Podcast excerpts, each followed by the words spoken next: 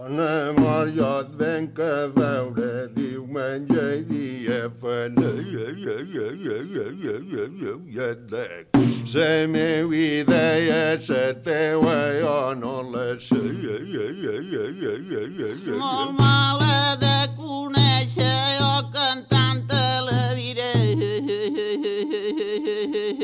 Pots ben,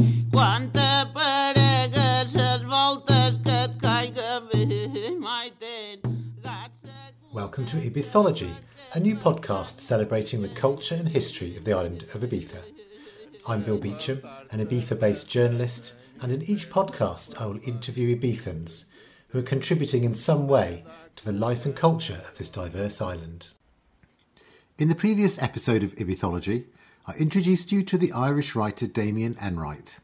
He told us his story of life in Ibiza in the 1960s, centred around the bohemian Domino Bar in La Marina. Damien was a free spirit and ended up doing a drugs run to Turkey. Returning to the Spanish border, disaster struck as customs officials began dismantling his VW camper van, which was stuffed full of marijuana. Damien escaped across the border into Spain and hid in an apartment in Dalt Vila while the police searched for him. His book, Dope in the Age of Innocence, describes his adventures and brings to life a time of great social change in Europe, which also touched Ibiza and Formentera. In part two, I accompany Damien and his wife Marie as we tour his old haunts in Ibiza town, including his hideaway in Dalt Vila and the Domino Bar. Let's join them now, first in their apartment on Vara de as Damien describes the deal he has signed, which could lead to a TV series based on the book. Then we head out into the town. Okay, so the, you've got the, the book, the rights to the book. Yeah, yeah. Have the, been, have been um, bought by who? Gaumont Films of France. They're very, very. They're the oldest film producers, I think, in Europe, and they've produced hundreds of films. Some of them classics. So they're serious people, and it's being. It was discovered. The book was quotes unquote discovered by some German writers who had had a huge success in Germany with a series called Four Blocks. That's the number four, four blocks. Yeah, uh, and, and these three guys uh, in Berlin did terribly well with this um, four block series and are doing two or three more um, series of that. And uh, so they found it uh, and want to make it exactly as it is in the book. And Gaumont totally agree with that. So Gaumont optioned it from me for a year. No, two years. They optioned it for two years, paid me the money, which is the important thing. Excellent. And everything like this. Good to get that in the back. exactly. And uh, I went and met the writers in Berlin uh, about two months ago, and they're absolutely convinced they want to keep it exactly as it is. And I told them that my original plans were to write another book. Uh, Dope in the Age of Innocence is 1960 to 1965, and I was then going to write 65 to 70 because so many people had asked me what happened to the people in Dope in the Age of Innocence. So they, I started talking about what happened between 60 and 65, uh, between 65 and 70, which was absolutely hair raising. And they said, "Oh my God, we've got another series immediately, instantly." Yeah. And um, so we'll see what happens. They now have to write the scripts and sell it on to HBO, Amazon, or Netflix, Okay. or, or some other. Uh, So would the, would Gaumont that they, they wouldn't show it in cinemas then? Uh, no, because they're not doing it as a film; they're doing it as a TV series, oh, okay, yeah, Yeah. yeah. uh, which is fine by me. I find that interesting. So, do you know when that when that'll be finished? That process? God knows. I mean, they've got the writing, I think, three quarters done, um, and they're waiting to.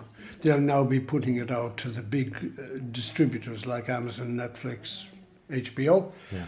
and so on. And then when they get to go ahead in that, they then go into final scripting, and then first day of principal photography, I get a heap of money. Uh, that's when the real crunch comes. so we hope for the best. Ah, well, good luck with that. I hope it works out. So that's Clive. Clive's on the wagon, so he, he can't come. Oh, really? Oh, He's, really? he's trying to keep off the booze. All right, okay. He's 87, I don't know. He's the guy who owned the Domino Bar. Oh gosh, Mm. what he's He's mentioned in the book. he's in Ibiza. oh, yeah, he lives here. He's lived here all the years in between. Wow. Yeah, he's 87 years old. And still Compos Mentis. Yeah.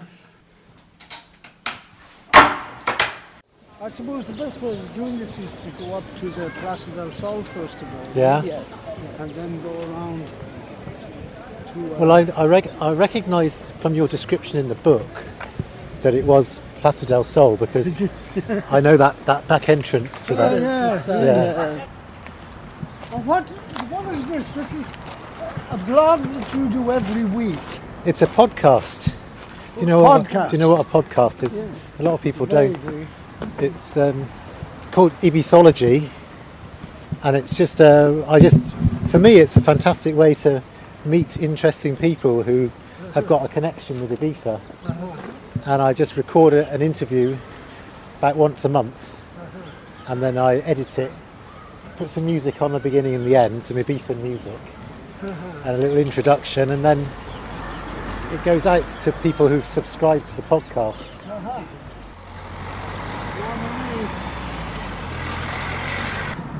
I, uh, it's the smoking. Yes. I, I can't uh, keep up with uh, people.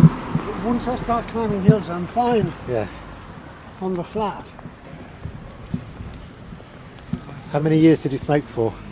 Um, until, let me see, from six to 60. Six to sixty. Probably from about 16 to 60. yeah. What what, uh, what was your favourite tobacco? Gauloises Gitanes. Ah, lovely. When I met Marie, I was smoking a Gitanes. And I think she thought, what's that funny tobacco? Exotic. Well, it smells, it stinks, Smells. doesn't it? I was driving a French car too. We walk across Rey and around the side of the great walls of Dalt Vila to enter the tunnel which takes you up to Plaza del Sol, where Damien hid from the police in 1965.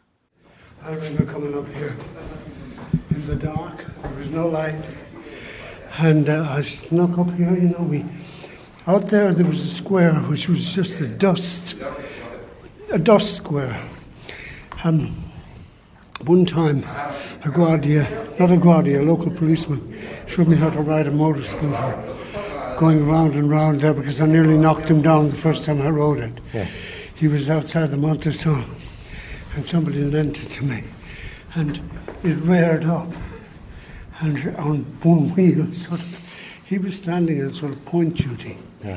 and I just sort of clipped him, didn't knock him over, but don't like I- much. but came off myself. Yeah. And he said, I'm going to teach you how to ride one of these things. And uh, I'll meet you this afternoon when I have joined siesta here and we'll drive around. And he did. You were But lucky. when I came up here on the run, Yeah. I remember there was nobody around. I came in from the country and uh, from Lisa's and uh, with Stan uh, and uh, who's uh, Rick in the book. And we came up here and it was absolutely dark without any of this handrail stuff No. or anything like that. And it was all sort of sneaky and dark and sort of watching out. I wasn't so I wouldn't be seen by anyone. I mean, we were very paranoid, probably sensibly. You'd say now, well, wasn't that overdone? I mean, if they saw a foreigner. But somebody had told me they'd seen a wanted notice. I'm never sure whether it was true or not. But I did leave some photos stupidly in the VW van. And why the hell I brought them with me ever, I won't understand. I can't understand. It must have been sheer vanity or something. And anyway, they were left behind in the VW van. So the cops had perfect images of me. And what a Oh, pity. I lost lovely pictures as well. As well, yeah. Never saw them They're again. probably still in the archive somewhere. Yeah. In Damien's words, we went via the dark tunnel leading up through the old walls west of the Vara de At the top of the tunnel, we came out at an open space of dust and bedrock. Two old fashioned adjoining houses stood facing the parapets which overlooked the new town and the sea.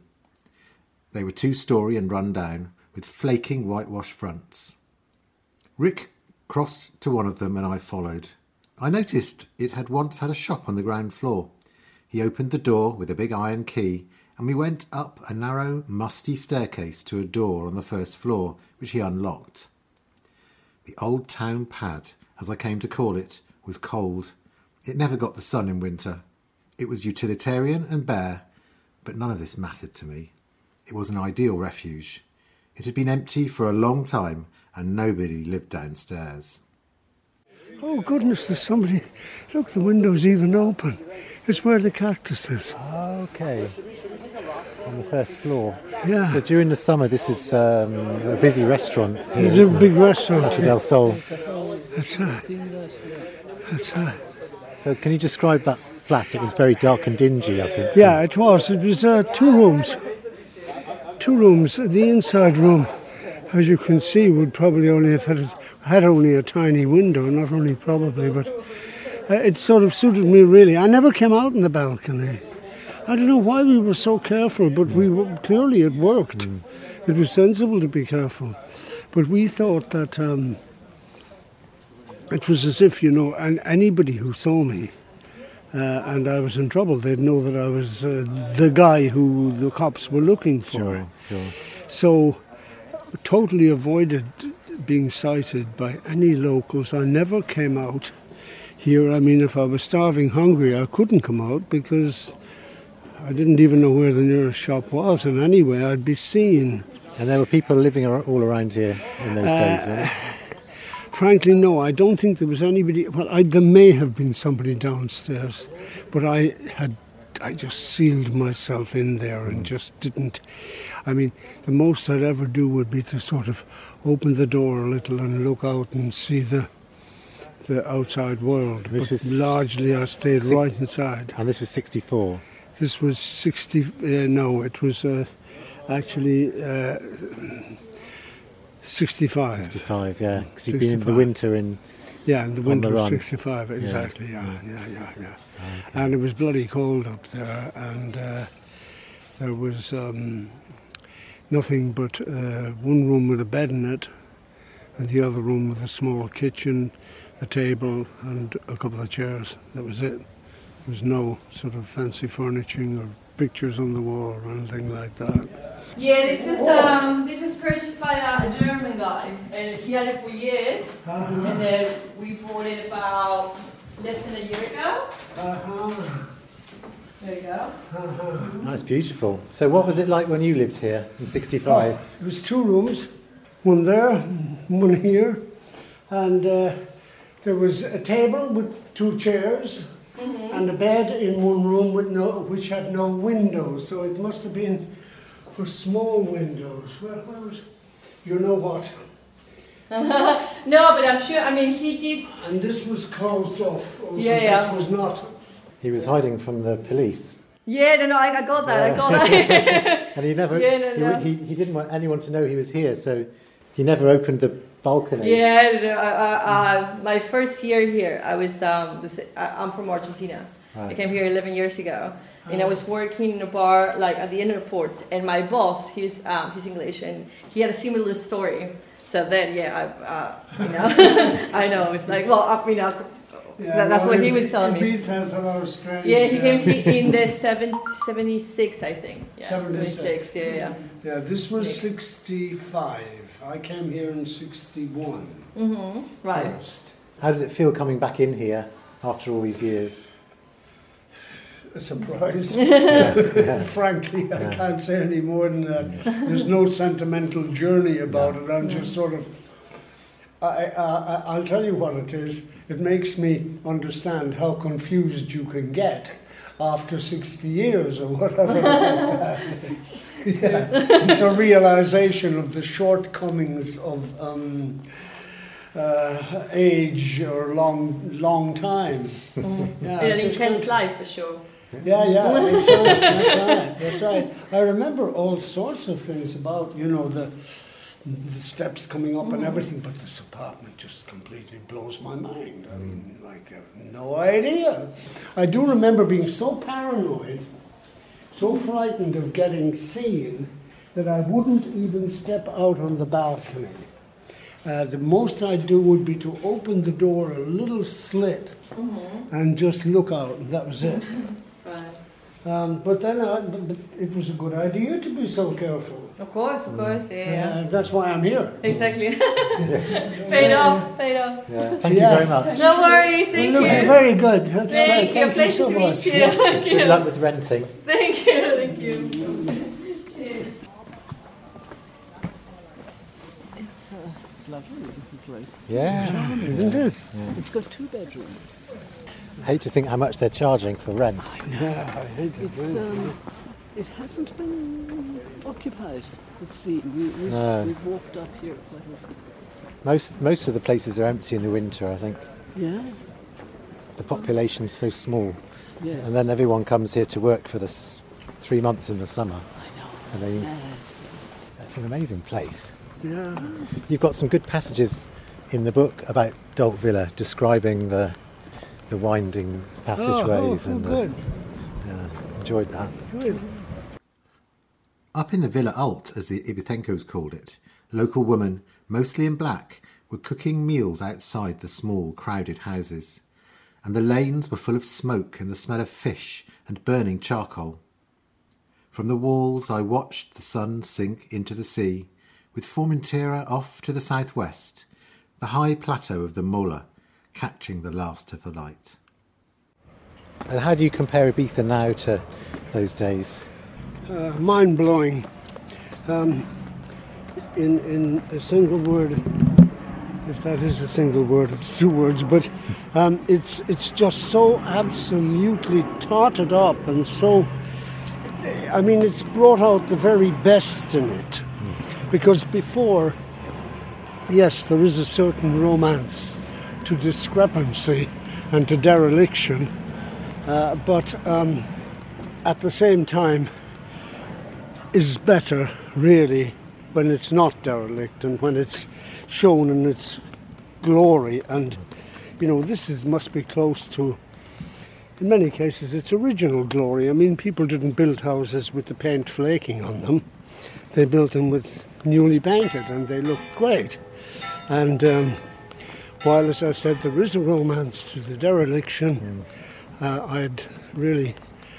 Uh, it, it looks much better The, now. the progress has been positive Oh yeah, yeah, yeah. Yeah. I'd say so, in the Dalt definitely. Villa.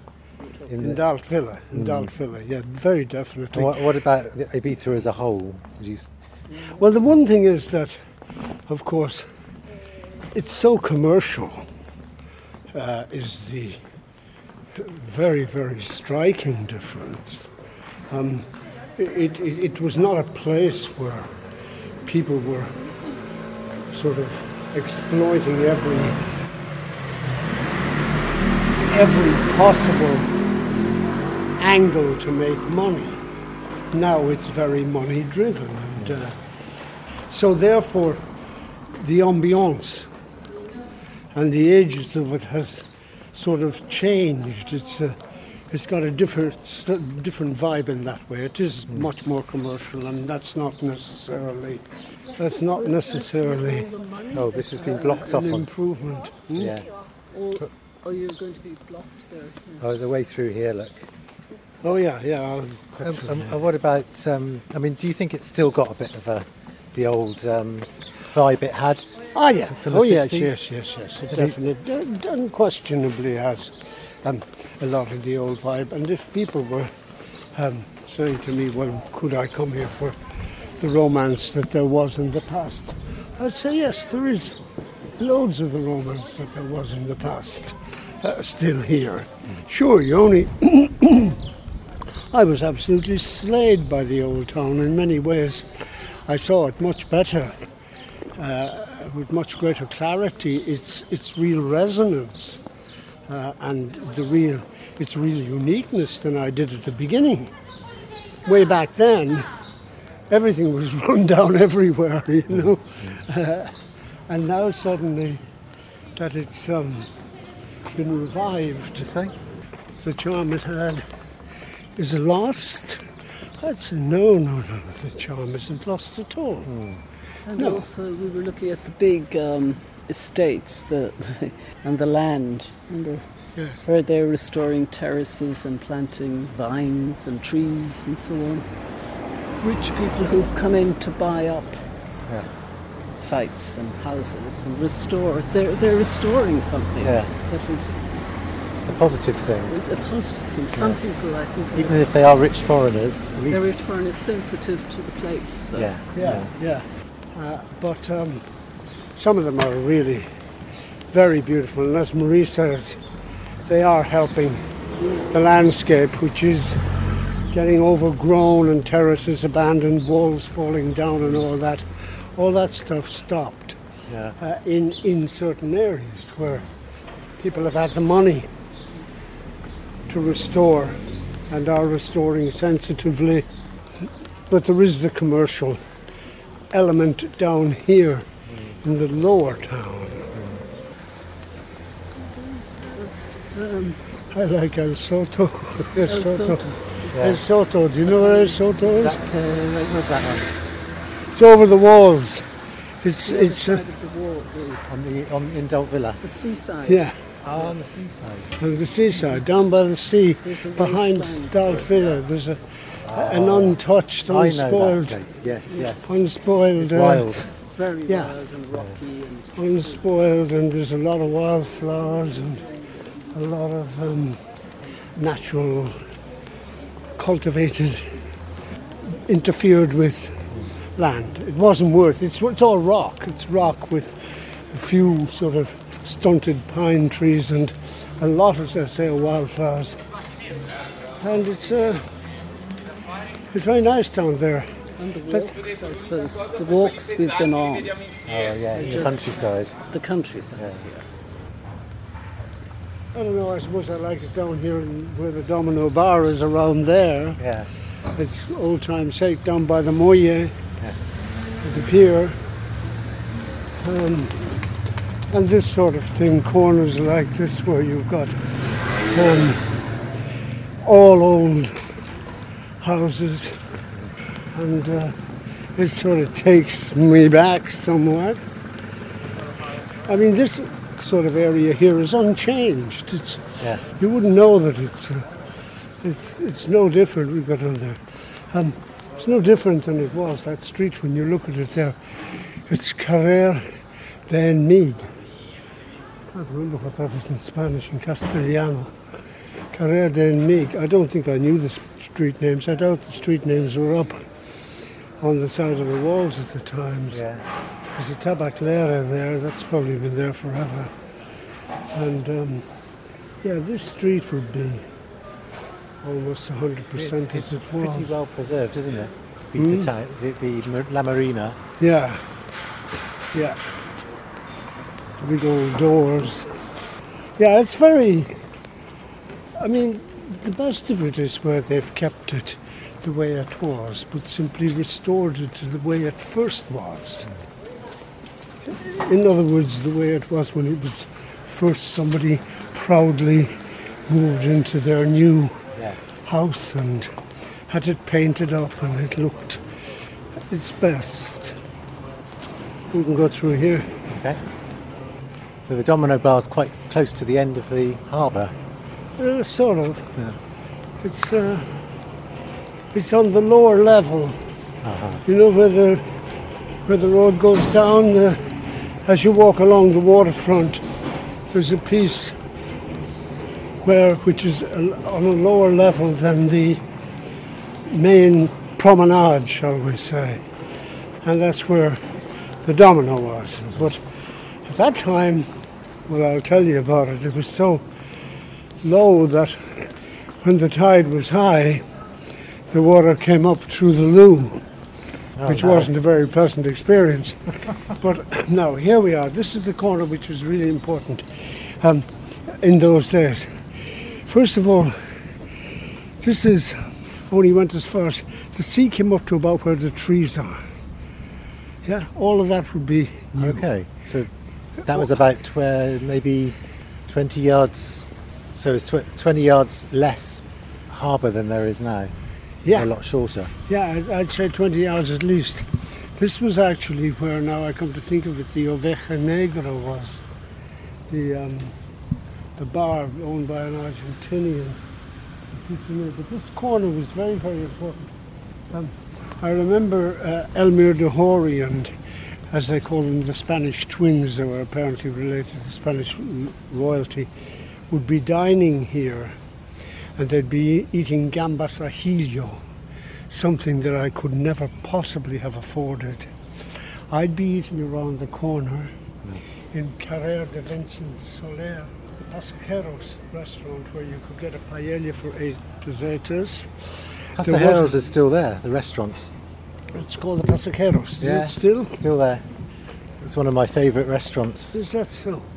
It's, Great, I didn't know it was here. There it is. Oh, it is, yeah. Is it on the first floor now? Yeah, yeah. Ah, then it was on the ground floor. Oh, it's, that's been going for a long time, that. Then it was on the street. This is where I ate. This was it's cheaper. Um, and uh, you got a paella for eight pesetas. There was very little in it other than rice. Uh, there might be a bit of gristly chicken. Um, but that was it. But they were nice people, and it was my regular place. You just walked around the corner from the Domino.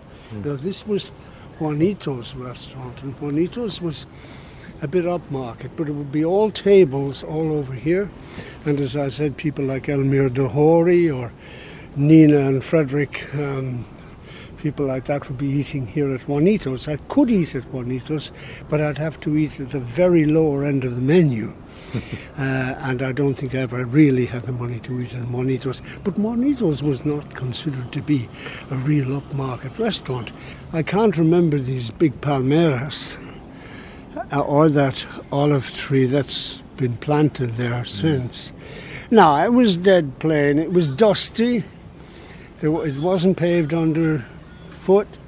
It was all dusty, and uh, so we could then come from the Domino, which is just here.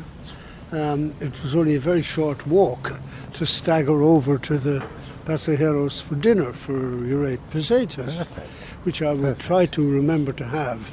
Now, So the, this is at, at a lower level, as you say. yeah, So- and this was all dust, just broken dust. And the Valencia fishing, fishing boats would be over there where those troughs are. Now, this was here, and this is really historic, and this is the real thing.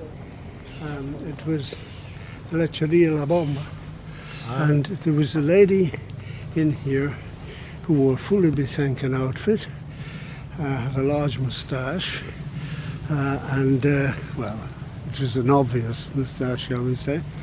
And uh, she, you you'd get uh, yogurt in a glass, uh, no plastic, and you could get bocadillos where there was a big round tin, uh, you know, about at least a foot across, a big round tin with layers of um, sardines in it.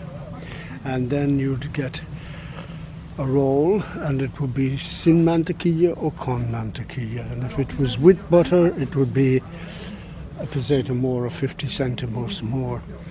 And this sustained the drinkers in the domino who didn't have the time to leave the drinking to go to a restaurant or didn't have the money.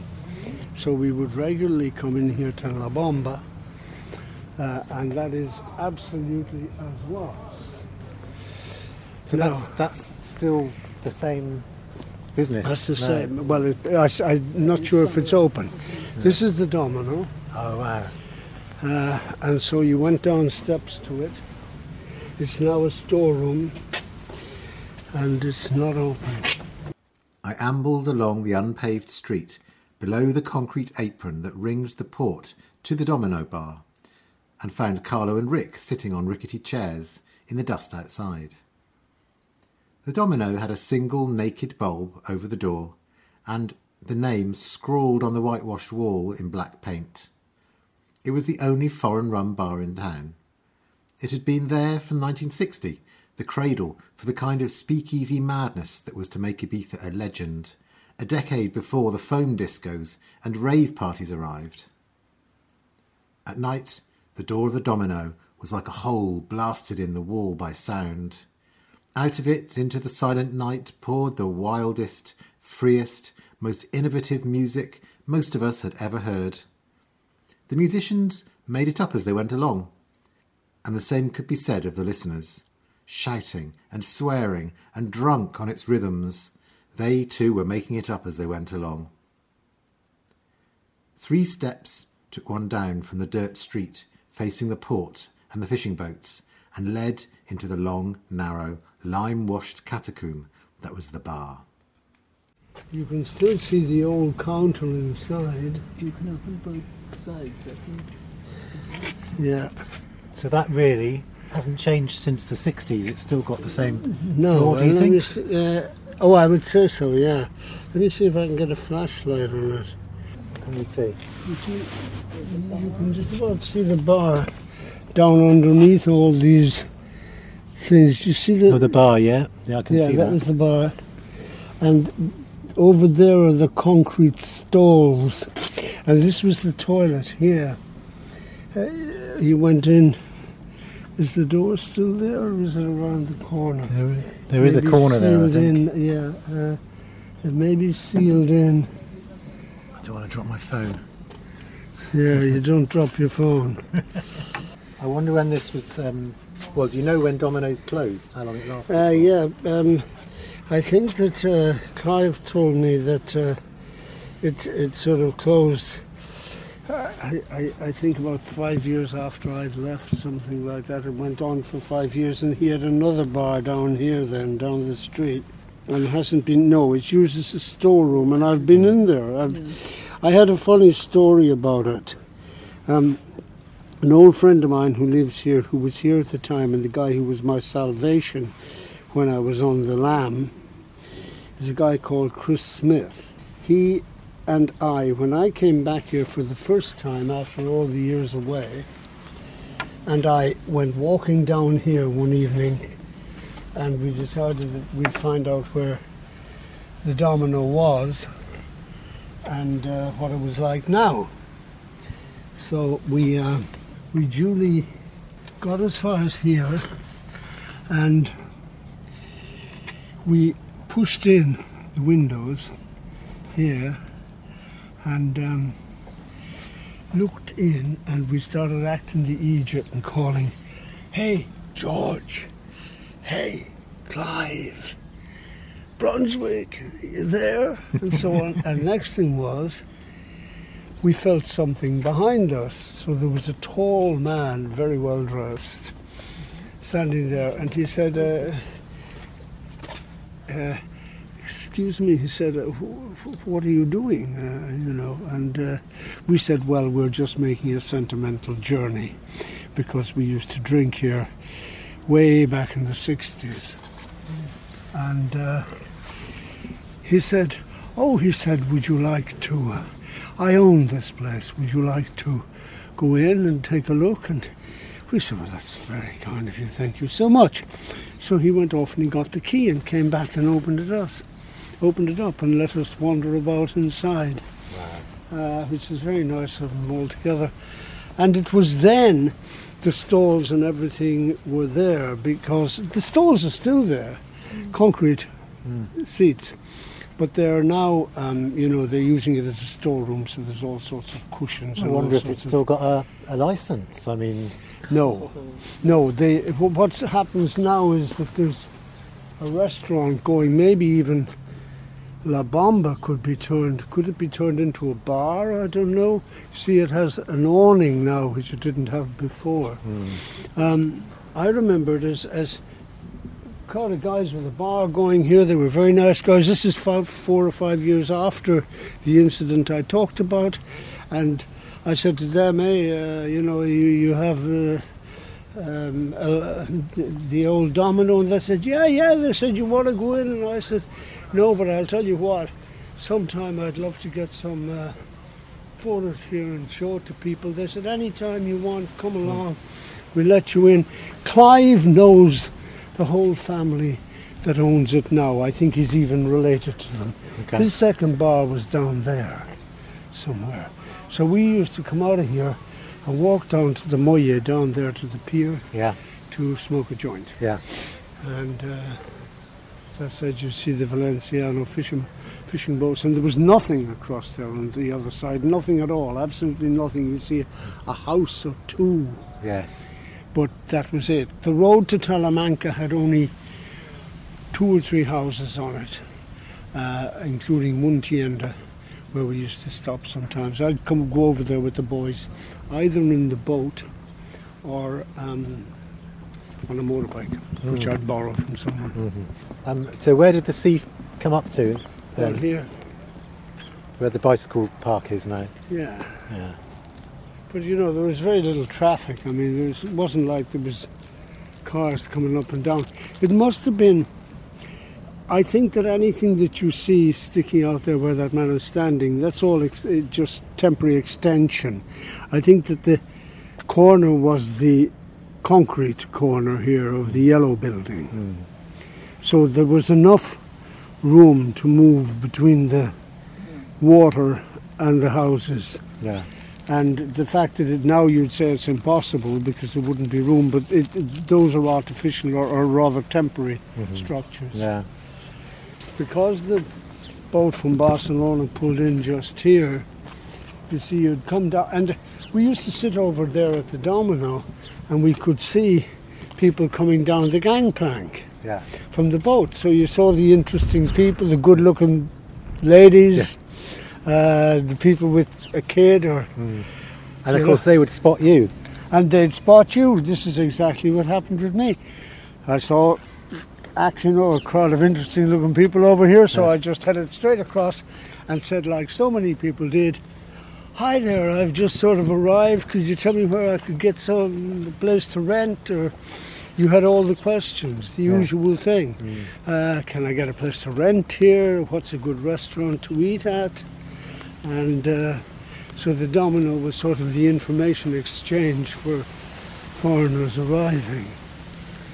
And uh, So the owner, the owner uh, is an Ibicenco, is he? no, no, Clive is English, very oh, English. okay, right. And uh, but he he and uh, he had two other guys combined to run it. Yeah. There was Dieter. Um, his name is on the back of the book. It's not Lorenz, but Dieter something anyway. Uh, and he supplied all the jazz, which was great, great jazz. And then there was uh, the guy who was mostly there actually was not Clive, but um, French Canadian, whom we used to call Domino Al, Alphonse, generally known as Domino Al. And he was the sort of, if you like, the resident manager. And Clive would be there. They'd come in then, you know, on busy weekends or whatever. The same old crowd there every night. As long as they were there, then they'd be changing because of new people coming and people leaving. So you had a, a mix and you always had the interest of new people, you know. I mean, like this American comes in, this tall American with a suit, and he's got two girls with him, and each of them have their arms in a plaster cast. And they've got absolutely white faces, like they've been whitewashed, but with absolutely jet black, cold eyes.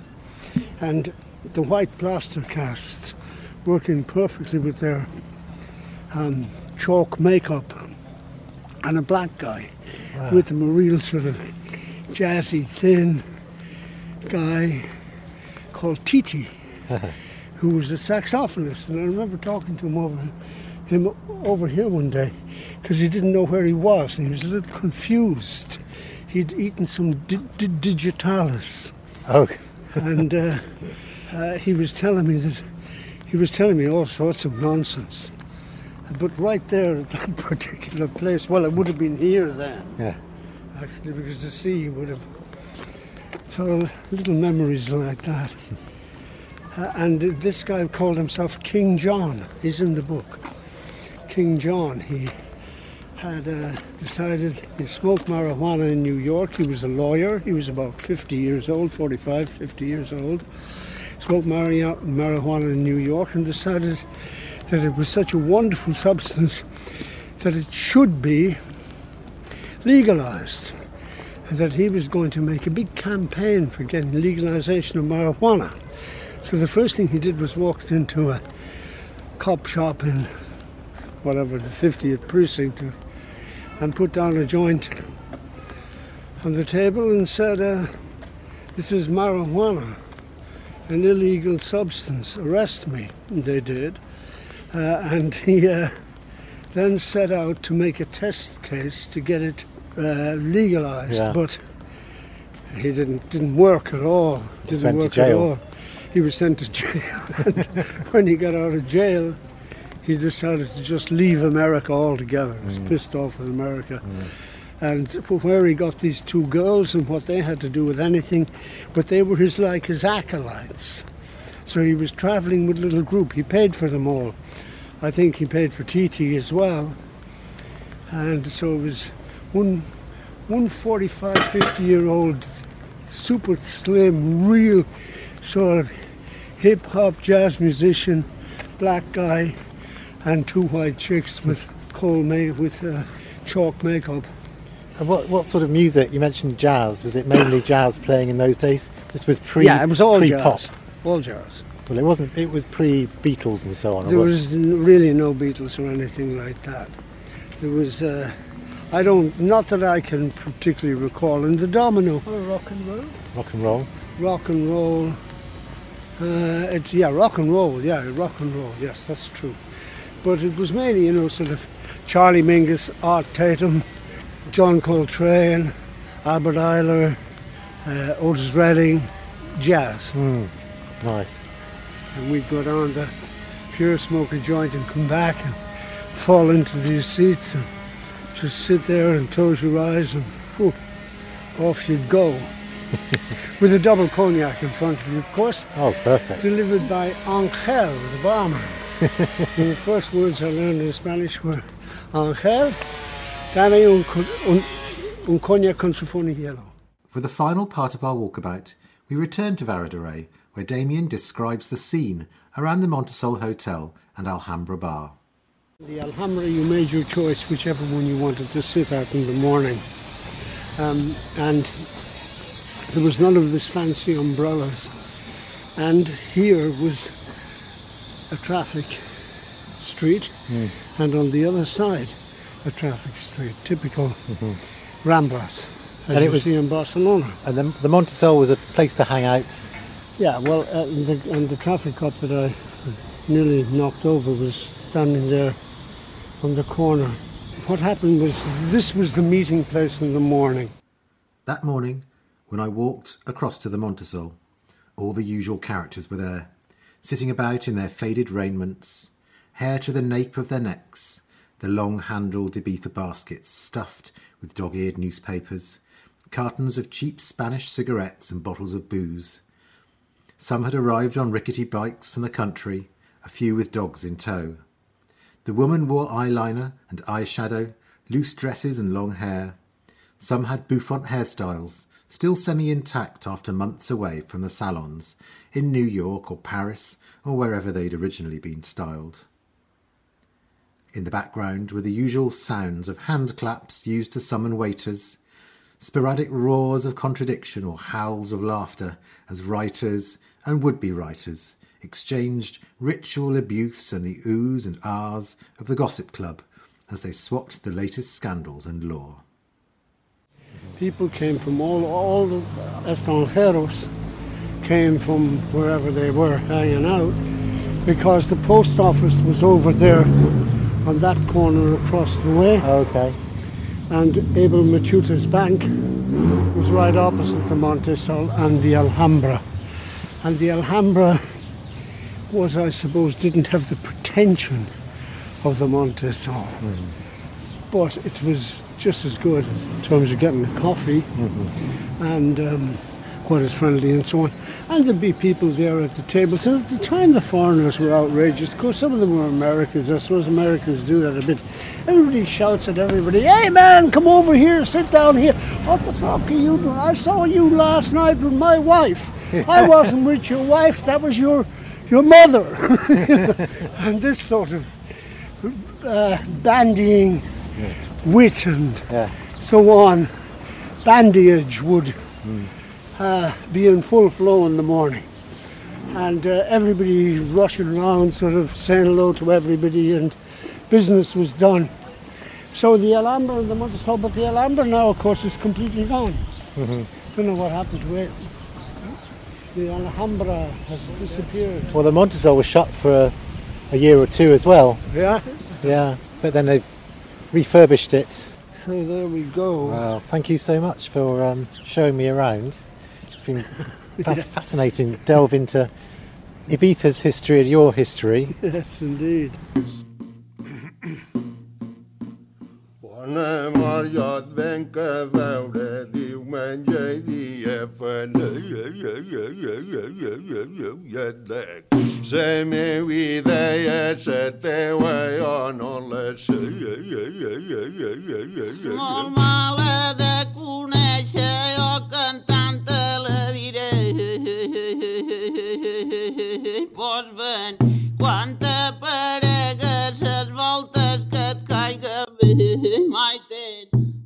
This haunting song was recorded in San Jose in the 1950s in Ibiza. It's called Bon Amor Jo et Venc a which roughly translates as Good Love, I'll Come See You. It's part of the Alan Lomax collection at the American Folklife Centre in the Library of Congress. It's used courtesy of the Association for Cultural Equity.